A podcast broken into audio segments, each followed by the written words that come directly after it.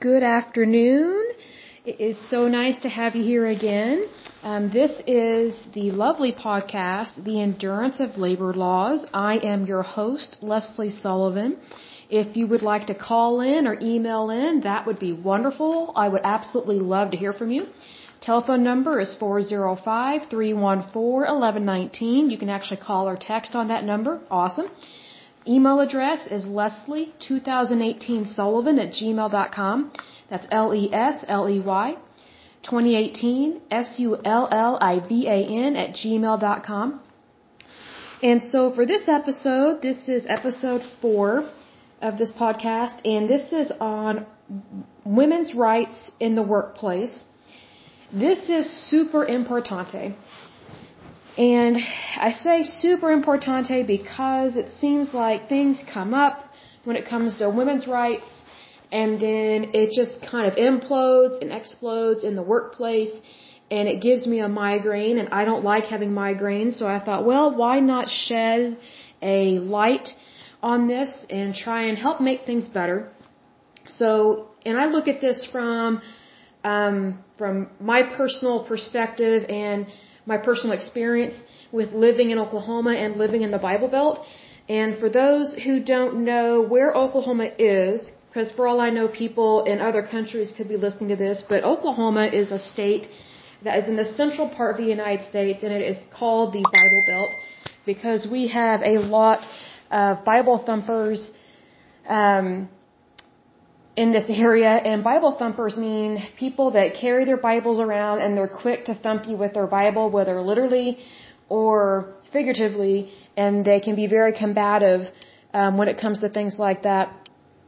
So it's it makes it hard to talk to someone that they're just on on the defense all the time. They're just wanting to argue with you, and so. Um, it makes it hard to practice your faith. It makes it hard to make new friends. It makes it hard to have a calm life if people are just constantly bickering all the time. But um, this kind of flows into the workplace. So um, my experience with um, women's rights in the workplace is that there aren't very many women's rights in the workplace. And that doesn't mean that I think women are more valuable or more important than men because we're equal. We just happen to be two different sexes. That's it.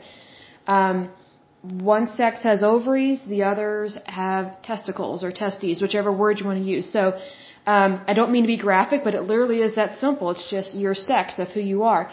And women have a very important role in society. Men also have a very important role in society. And because those roles are different, they're also equal because they're both equally important. So that's how I look at it. My experience in the workplace um, when it comes to women's rights has been very tough because it's like we don't have many. And unfortunately, it's like we have to wait for anything that's new and improved to get here, and it takes several years for it to start on the coast and then eventually get to the central United States. And that's very unfortunate because it makes it very difficult when you're dealing with kind of a super religious area.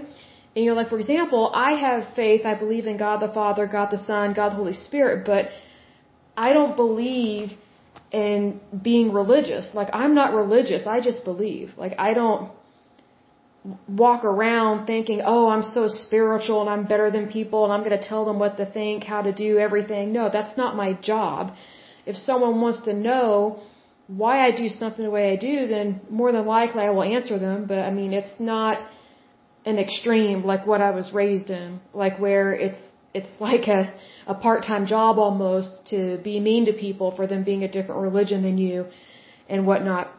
But in regards to uh, the workplace, the number one thing I noticed when I went into the workplace, and I started working when I was 16, and um, I noticed women were not always treated as well as men. It's like we're treated like morons because we're the weaker sex, and physically, for the most part, we are weaker than men. Um, but that doesn't mean we're stupid or morons or incompetent. And um, like I'll give an example. When I was growing up, I wanted to be a neurosurgeon, and I was told that that's for do- uh, that is for men. That's not for women. And because you're a girl, you should just be a teacher. Well, I never met a teacher that actually liked their job. Or that got paid real well. So the mentality, at least where I am from, was that if you're a woman, because of what sex you were born, you should get a low paying job because that's all you'll ever be, that's all you'll ever become. That was just the general norm. And I remember in high school, this one teacher that she had become a principal. And it's like, I don't know why this is, but whenever women whenever they try and take on a career and a family and they're trying to put their career first, it totally messes up their personality and their hormones. That's what I noticed as a kid. Because this woman, she was okay. She wasn't super nice. She was okay when she was a teacher, but when she became principal of our school, she turned into a total witch. I could use a different word, but it, it was just awful. Like us kids, we couldn't stand her once she became principal, and it just kind of became the norm amongst us kids that you know whenever we heard that one of our favorite teachers was going to become a principal we're like well when is she going to become mean? You know it was just like we we just knew there was going to be a change in her mentality and how she treated kids and it happened every single time. But this one particular teacher I wasn't a big fan of her but I remember um she became principal and she was not that nice afterwards with that anyway. But then um I was in high school and it was either my junior or senior year, and um, she told me that I should be a teacher. I was like, why would I want to do that? And she goes, oh, well, we just need, you know, more women like you to be a teacher. I was like, that doesn't answer the question. It's like, why should I want to be a teacher? Like, I don't see anybody that's happy being a teacher at these schools. And I went to public school. If you went to private school, had a wonderful time, that's great. but I went to public school and it was very much like Lord of the Flies. And if you have never read that book, please don't read it. There are some parts that are really, to me, gross and intense, um, especially psychologically. But um, I mean, heaven forbid you ever play dodgeball at a public school. I mean, it was a free for all. I mean, it was just like no rules. I mean, it was crazy. Like some of the guys that we went to school with, they would make it a point to hit girls in the face with a dodgeball full force, like arm swing like baseball. I mean, it was like horrible. And so, um, typically in dodgeball, us girls, we would kind of, kind of stay back and wait for the guys to kind of knock themselves out before we would, um, take them out in dodgeball. So we learned pretty quick how to play and uh, who to avoid with that. But, um, my point to this teacher was, or principal was, you know, I, you know, I don't, I've never met a teacher that actually enjoyed their job, and the pay is horrible. Like, if anything, we were losing teachers at that time. We were losing them uh, to Texas. They were moving from Oklahoma to Texas because teachers got paid more money down in Texas, and money does matter. I mean, nobody wants to be poor. Nobody. So, I mean, that's not a goal. I've never heard anybody say, "Oh, I want to grow up and be poor." That's not a goal. And if ever someone says that, they're probably a nut, and um, they need to be slapped, you know, gently. But you know, they, somebody needs to slap some sense into them because if you're poor, uh, you you will have a very hard life, and it makes it difficult to pay just basic necessities and get access to proper medical care because. Regardless of whether you have socialized medicine or privatized medicine, like what we have here here in the United States, it's very privatized, and I would prefer that over socialized medicine. And um, regardless of what, what kind of medicine you have in your country, it all costs money. Like people are under the false assumption that socialized medicine is free. It's not free. It comes out of everybody's tax dollars. But under socialism, it is predominantly paid by the rich. But that doesn't mean that if you're poor or middle class that you're not paying for it as well because you are. It's just how the government is taking your money and spending it. So I believe in having privatized medicine because this is kind of a side note, but I believe in privatized medicine because it puts the patient in charge of their health care, not the government, not some bureaucrat in Washington, D.C. that has a cushy office and just is a professional paper pusher. And, you know, sometimes we do need bureaucrats, or bureaucrats, sorry. Um, but it gets very irritating when you have people in charge of your life that don't even love you or care about you. They just want your money. That's what it's like. So, um, I strongly discourage socialized medicine because, you know, they can say, oh, healthcare for all. That is such a scam because under socialized medicine, it's limited healthcare for all. Yes, they all have access to it, but it's limited and it's not immediate. Like, as of right now, with our privatized medicine, if I need something, all I have to do is go to the emergency room or I can contact my doctor and just be like, hey, I'm having this problem. Can I please come in? And you get seen immediately. People in the UK, if they need a hip replacement or a knee replacement, it's almost a year or two before they can get it, get it replaced. And then by then, way more damage has been done to the bone, the socket, the joint. So then even more surgery is required. And there are sometimes the damage is so bad that they don't even see them as a candidate anymore to receive um, a knee replacement or hip replacement. So then you're just kind of forever screwed in terms of that. You know, you just forever become a cripple. So you need to be careful what you wish for. Like, free healthcare sounds good on the surface, but you need to ask who's paying that bill because nothing is free. Like, even our freedom is not free. So that's just kind of a side note to that. But, um, you know, that does come up in the workplace because there are a lot of women that, you know, they want socialized medicine because they want free birth control and they don't want to have to pay to have babies and all this stuff. It's like, again, it's not free somebody's having to pay for it. And, you know, it's actually cheaper if the government is not in charge of it because when you have a free market, that means we, the consumer, have, have a say in how much we pay for stuff. But if the government is in charge of your health care, it's not good. It really is not. And I know from personal experience because, um, you know, when I got really sick, as I mentioned before, I actually thought about immigrating to the UK uh, to possibly have better health care because I was having a hard time with things here in the United States. And when I did my research, the health care that I needed, I would have been put on a long waiting list over in England. As opposed to here, I would have gotten immediate care and it, yes, it's more expensive in a sense, but you know, your health care is your health care. You know, you put your health first. Like, there are times like, I've been so sick that I didn't care what something cost because I valued my life. Like I can deal with the bill later. Like I'm not worried about money or or a stupid bill from the hospital. Like I know that they're just charging me what they have to charge just like medical coding. Like that's just what it is. But I know that whenever I receive a hospital bill, I don't have to pay full price. Nobody does.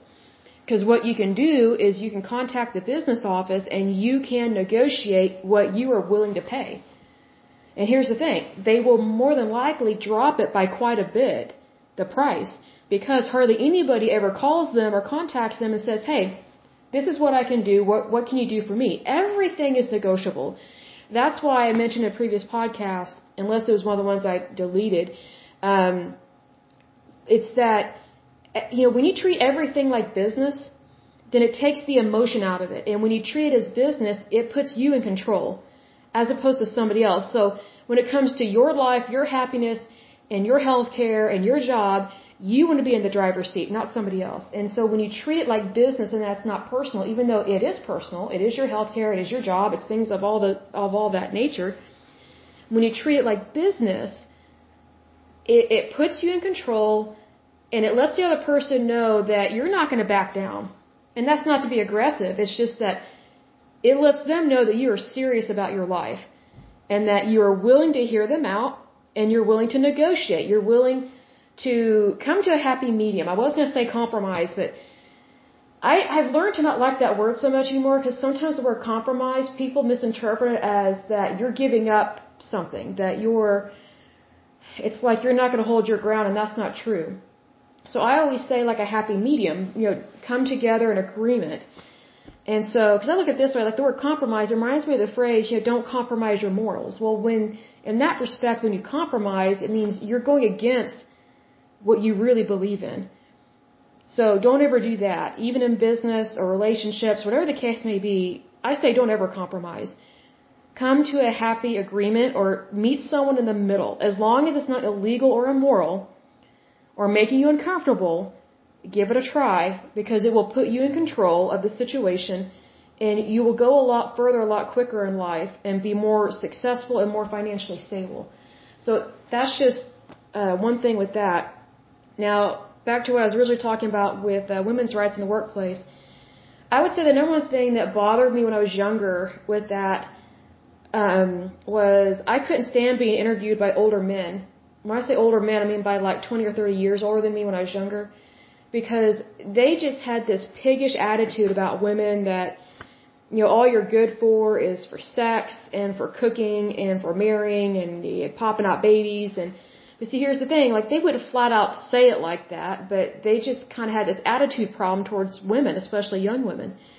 And um, if you weren't married by a certain age, I mean, they pretty much call you an old maid and they think you're weird. Of course, this is in Oklahoma. And in Oklahoma, I call that mentality the USS Noah's Ark mentality because it's like if you're not married or at least shacked up with somebody by a certain age, then they think you're an old maid and you're no good for nothing and you're just taking up space. And I was just kind of shocked at this because I was like, okay, what decade are we in? What century are we in? That this is uh, still a problem with that stupid mentality. Um, it was really weird. And what sucked was that um, if you weren't being discriminated against against men that were way older than you, then you're having a problem with women that are in their 50s and they view young women, especially good looking young women, which I'm cute. I'm not going to deny that. I know I'm cute. But what frustrated me was that these old bitter Bettys, as I call them, um, they would think that these young women are going to work there to steal all these husbands and, you know, we're up to no good and all this stuff. I'm like, give me a break. I'm just like, you have got to be kidding me. Like, I'm just here to do the job and do it well. I'm here to earn a living. I'm here to move up the, you know, the chain of command. I'm here to be successful. Like, I'm not interested in these men here, believe me. And so, um, especially the older men, but it, it was just this weird it was just weird. And it interfered with the job. And, you know, it's like if we weren't being discriminated against by men, we were being discriminated against by older women. And I say bitter Betties because I don't know if they were just going through menopause or what, but it, it was like, it's like anyone younger than them was a threat to them. Oh, you're trying to take my job. Oh, I don't want my husband to meet you you know, oh, you can pop out babies, but I can't, or I never got the chance to have babies, or something, just like dumb stuff. I'm like, you know what, this is not a biology class. This is not a sex ed class. You know, this is work. And, you know, there are times I'd have to say, hey, I'm, I'm here to just do my job. So, you know, do, do you mind if I just do my job? Like, I understand what you're saying to a certain extent, but it's not really relevant to what I do. But it was like pulling teeth to get people to act appropriately, and, and it comes back to that mentality of I don't know if it's just different generations or what, but it was a problem. So there was discrimination against women um, from other women and also from men. It was really interesting because it's like you think women are going to be on your side. Oh no, it's like a, a brood of vipers. It's like a snake pit. And it's it's just really weird. The other discrimination that I experienced for being a woman is um, this came from men and women that would do this in the interview. They would want to know if I was uh, married, and they would want to know uh, if I plan on having kids. And because I'm blunt, I was like, what does my sexual activity have to do with me going to work and doing a good job? Like, you know, how and when and if I decide to procreate is my business. It's not anybody else's. It has nothing to do with work. And, you know, I had to learn to not word things like that because I'm just blunt, but, you know, it's, it's just like, I couldn't believe what they were asking me. I was just shocked. Cause they act like they don't know the law, and it's like, you gotta be kidding me. And then, um, the other discrimination that I experienced was that they didn't really want to hire women that were of childbearing age because they didn't want to have to pay for maternity leave. If they offered maternity leave, because not all employers at this time offered maternity leave. And so they kind of viewed young women as a burden and treat them like dirt, like trash, like garbage because so what, we're of childbearing age. So like, so what if a woman has a baby? Like, she still needs access to food, water, and shelter. Like, she still needs a job. Like, just because a woman has a baby, that doesn't mean they're never going back to work. If anything, a lot of them, a lot of them do need and want to go back to work because they need the money to provide for their child. Because not all these women have husbands. And sometimes th- their husbands aren't working for whatever reason. And um, I remember, I'm trying to remember how long ago this was, but there was a really weird phase in Oklahoma where we had quite a few guys, quite a few men that refused to work, and they had their wives work. Like they were just these fat, fat slobs that stayed at home and just didn't do anything. And I just thought, why am I meeting so many women that have bad husbands that refuse to work? It's one thing if they can't work, but it was just weird. Like they just wanted to be stay at home dads and they didn't always have kids or something. It was weird. I just thought that's really strange. And I met some of these husbands. They were weird. They were not normal men. I don't know what was wrong with them, but it just, it was just kind of a weird happenstance, I guess you could say, because I'd never met so many weird men that were married. I'm like, how did they ever find someone to marry? Because to me, they were not marriage material by any means. And it was very rare to meet someone that was that odd, but I just thought, man, they both must have been desperate and just decided to get married. But it's like, eh, I don't think so, not for me. Not on that. I refuse to marry someone that's weird like that. It's, it's, it's too creepy. But, um, the other thing, in regards to women's rights at the workplace was sometimes women don't get promoted because of their sex. There, there are people, and, and both men and women have done this. They have thought that um, that only men are mentally capable of um, handling more of a strenuous job responsibility, and men should be more likely to be promoted than women. And my mouth just drops. I'm like, you have got to be kidding me. Like, you do know that women have been doing really intense jobs like since the beginning of time. Like, we've had queens on this earth for years I mean, take a look at England. They've had queens and kings and, I mean, you have queens all throughout the Bible that were in charge of their kingdoms. I'm like, so you're telling me that because they have ovaries that they, that they can't rule their, their kingdom? You gotta be kidding me. Like, if the Queen of Sheba can rule her kingdom, then I'm pretty sure a woman can be promoted into almost any job. Like, I would say any job really, but I, I said almost any job because I don't think women should be in the Marines, especially on the front line of that. Because um, I think there are certain types of combat that should be reserved for men. That's my personal opinion. That's just literally my personal opinion. Because um, I think it is such a risk to put your women at the front of the line like that. So that's just my personal opinion on that. But pretty much anything else, I have no doubt that women can handle it because women have been handling stressful things since the beginning of time.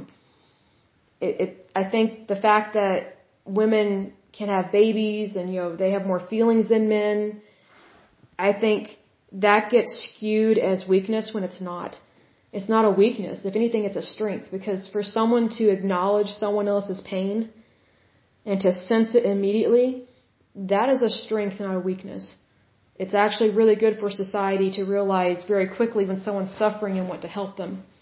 So that's that's my personal viewpoint on that. Just things I've come across on that. Um, the other thing I want to talk about is gender equality. And um, you know, I've worked in work environments where it was predominantly men, and it was not a very positive work environment. Not because it was mostly men, but because um, just the nature of the industry I was in. Um, it's like you have to be careful what kind of personality types you hire. And this place of work preferred to hire guys that really just viewed women as property. And some of these men were foreign. They were from Iran.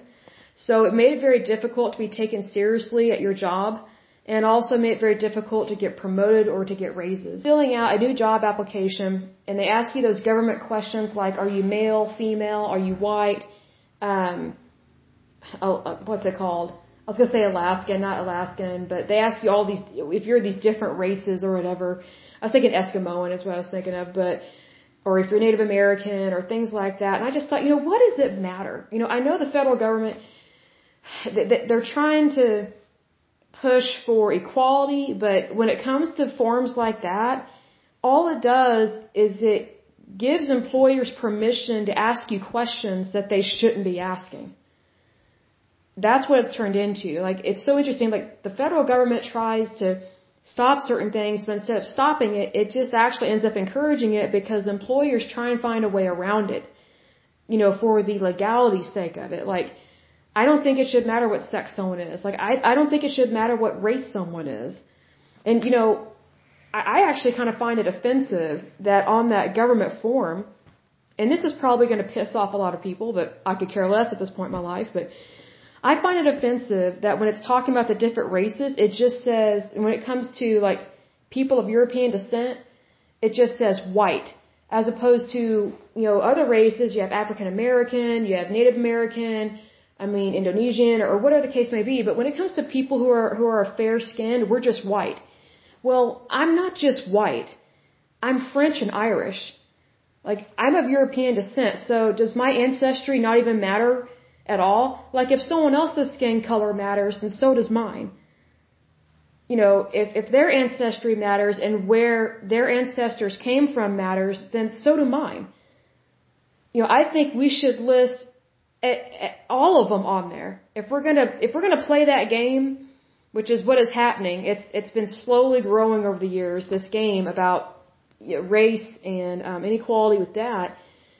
And it just, to me, it kind of sets people up for failure if you have a form like that. And I know it's become the norm, and everybody's so used to filling them out, but you know, I still don't think it's right.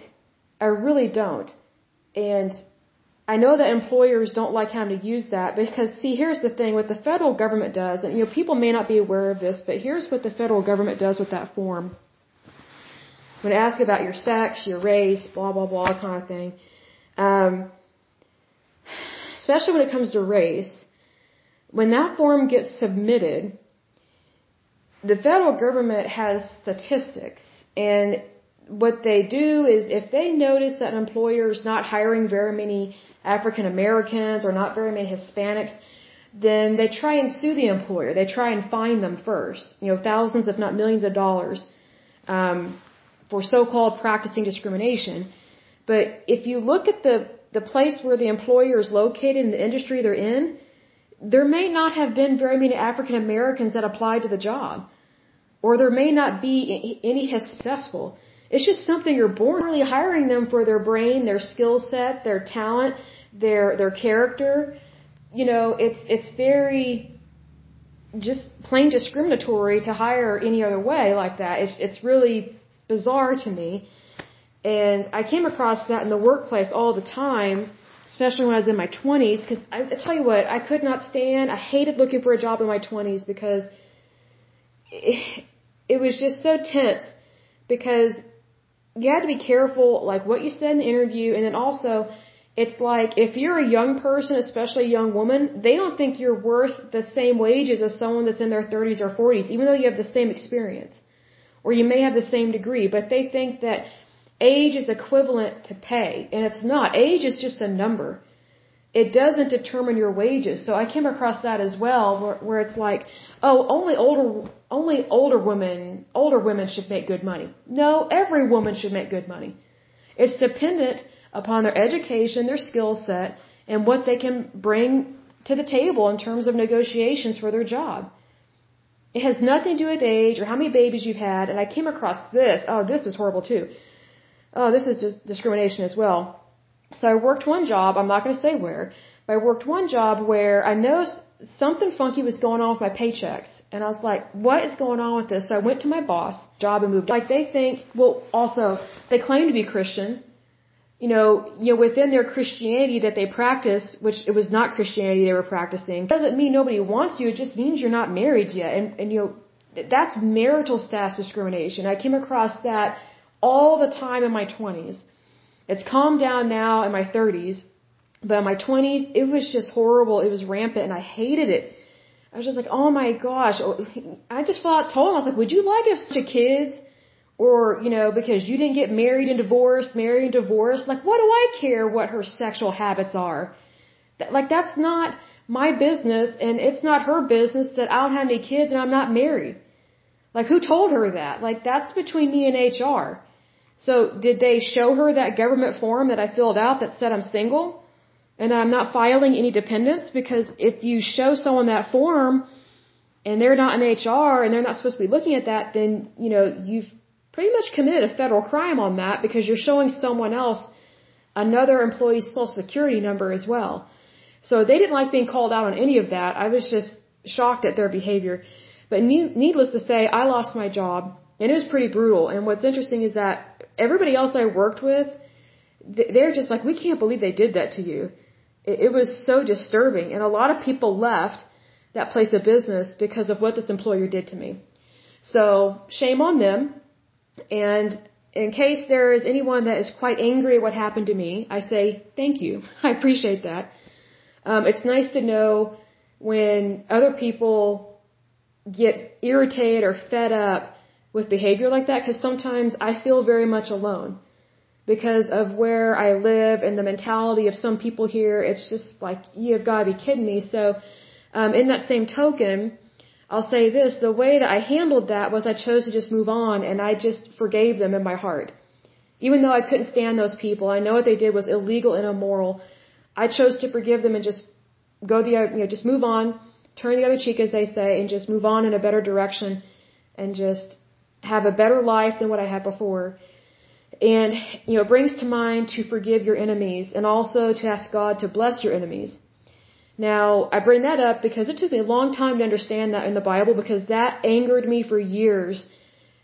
Uh, you know, to ask God to bless your enemies. So I'm like, why would I want people who are so horrible to me? Well, here's what that is saying. And once it was explained to me correctly, then I understood um, the language with it.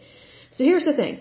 When you ask God to bless your enemies, you're not asking God to just overlook their offenses and just make them millionaires and billionaires and it's okay that they walked all over you. No. When you're asking God to bless your enemies, this is what is happening.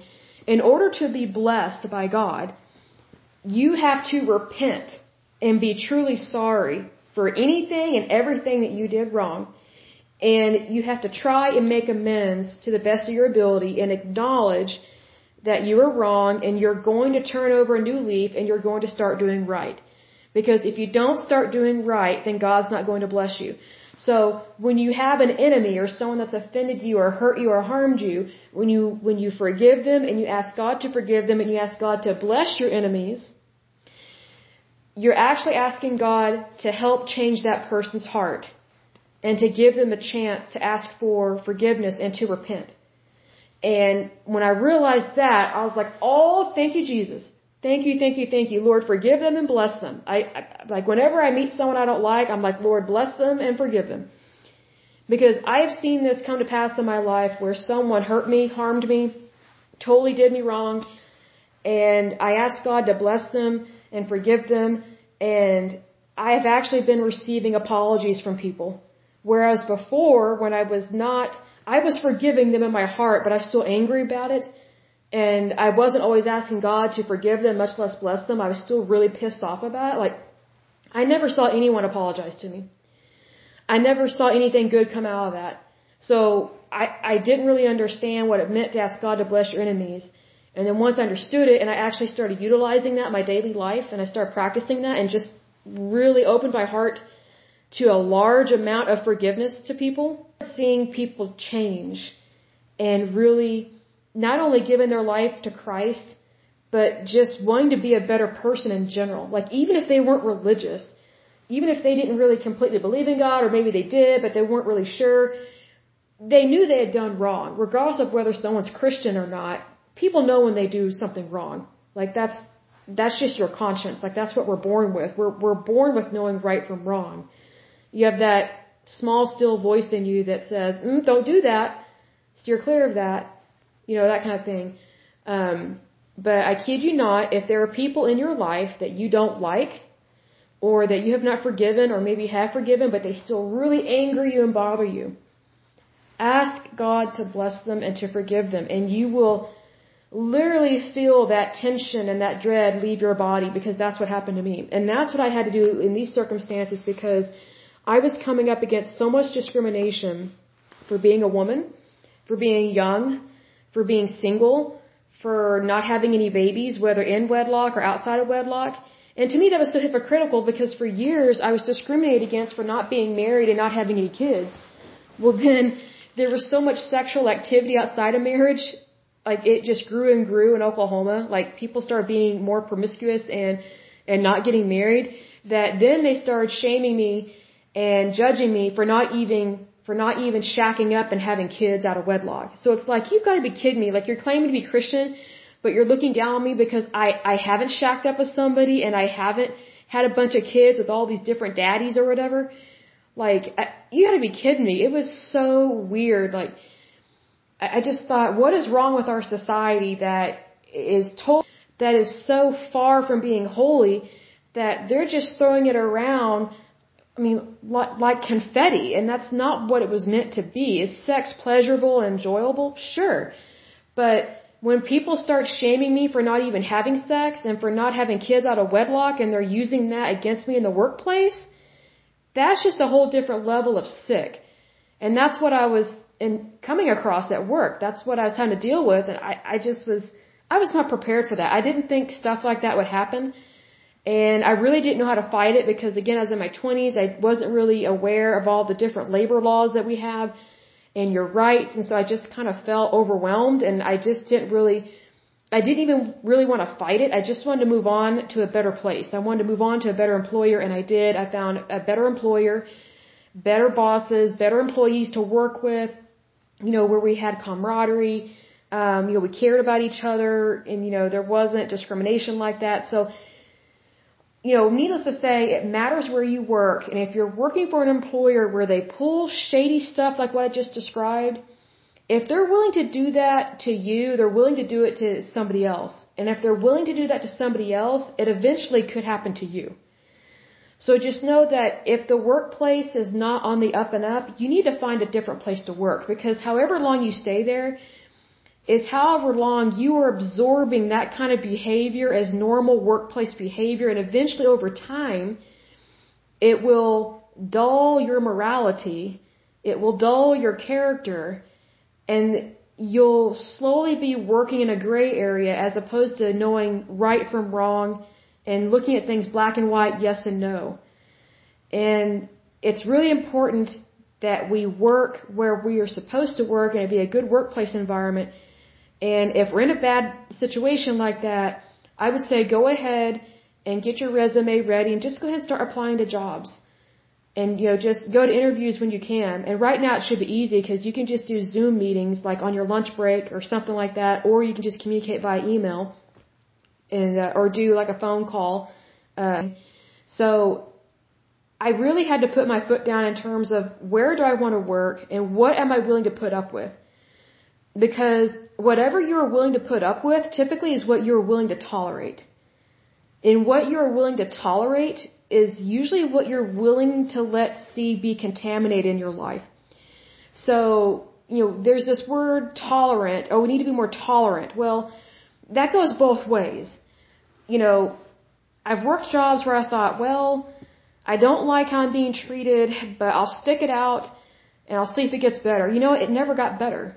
I had to leave or I got fired or I had to just go ahead and look for a job elsewhere. Like it, when a, when a workplace is bad, it's bad. It doesn't necessarily have to be hostile per se. It doesn't have to be violent or anything like that, which would be horrible in itself. But, you know, when something is not completely on the up and up, that is not a good place to continue to work because wherever you work affects your character and it also reflects on you what's going on there, even if you're not directly involved in the shady stuff, like if you continue to work somewhere where they're practicing very unethical employment practices, you know, even if you're not in management or even if you're not in HR or you're not the owner or the CEO, it still matters that you work there because it re- it reflects on you. And I would strongly suggest that you not let what an employer does bring anything bad to your good name because your name is good. Even if you don't think your name is good, it is because, you know, your name is who you are and you need to be true to yourself. And it's in those moments that we realize, hey, you know, I'm not really growing as a good person here. I think I need to look elsewhere. You know, that's just kind of how I talk to myself in my brain and in my heart. You know, is this really what I want for my life? You know, yeah, but is it, is it my calling? Is it what I'm supposed to accomplish in my lifetime? Is it what I'm supposed to be doing? Is it truly making me happy? That's how I look at things. And, you know, being from Oklahoma, it's, you know, it's a good place to live, but it does have its downside in terms of employment law violations, um, especially with OSHA and things like that, and with discrimination against women. Um, it's getting less and less discriminatory um, because I think we're, we're we're slowly becoming modern in terms of how to view women and appropriately, and um, that doesn't even include sexual harassment. I'm not even going to go there in this podcast, but you know, it's it's important to know that you have value, you have self worth, regardless of how someone else treats you, or regardless of what pay grade you're in, or what pay grade you wish you were in. You still have value. Don't ever throw that away. Don't ever speak negatively towards yourself. Don't ever think negatively towards yourself. You know, just immediately cast those thoughts out or just rebuke them and just say, I'm not going to think that way about myself you know, I know I'm a good person. I always put my best foot forward, and you know, I have good moral moral character, and I don't back down from a good fight. And that doesn't necessarily mean like a fist fight. It means that you know, a lot of the fights that we deal with are very non-physical, and I think that's what makes it so difficult to realize when we're actually in a fight. A lot of the fights I've had to deal with have been in um, situations where it's like dealing with morals and values and dilemmas and things like that. It's not always someone like slapped your face or something. It's not as obvious as that, but um, it's really a character battle. You know, how much do I value my character? Am I am I going to sell out my integrity? And you know, what I tell people in a movie theater, I don't sell seats for my integrity. I don't sell out for anything. That's not how I roll, and that pisses off a lot of people because I've learned that there are quite a few people, they don't value integrity like this country used to. You know, even though I may not agree with everybody, but integrity used to mean something. It really did. Like even if I, you know, even if we have different personalities, it didn't matter. At least we knew our integrity was good, like back in the day. But sometimes it's tough fighting for integrity because you're kind of shocked that you have to fight for it. And you can't, you can't settle for anything less than the best. You just can't. Because if you settle for anything less than the best, you've basically thrown in the towel already. And then you've basically just turned yourself into a doormat to allow anyone to walk over you and manipulate you. And that sucks. Because it's, it's harder to get out of a hole than to just walk around it. So that's how I have handled, uh, handled those situations in regards to employment law and how to overcome that. And there's a time to fight it and there's a time to walk away from bad situations. And sometimes like, you know, I'll be the first to admit I didn't always know what to do in situations like that, which is typically why I just walked away because I wasn't sure who to re- who to reach out to. I didn't even know way back in the day that, that you could contact the Department of Labor and report stuff. No one ever told me that. It was just always the employer was very intimidating, was threatening, especially to women, especially young women. And, you know, when someone's threatening you and intimidating you and being a jerk to you, it, it's very convincing because 99% of the time they really mean it.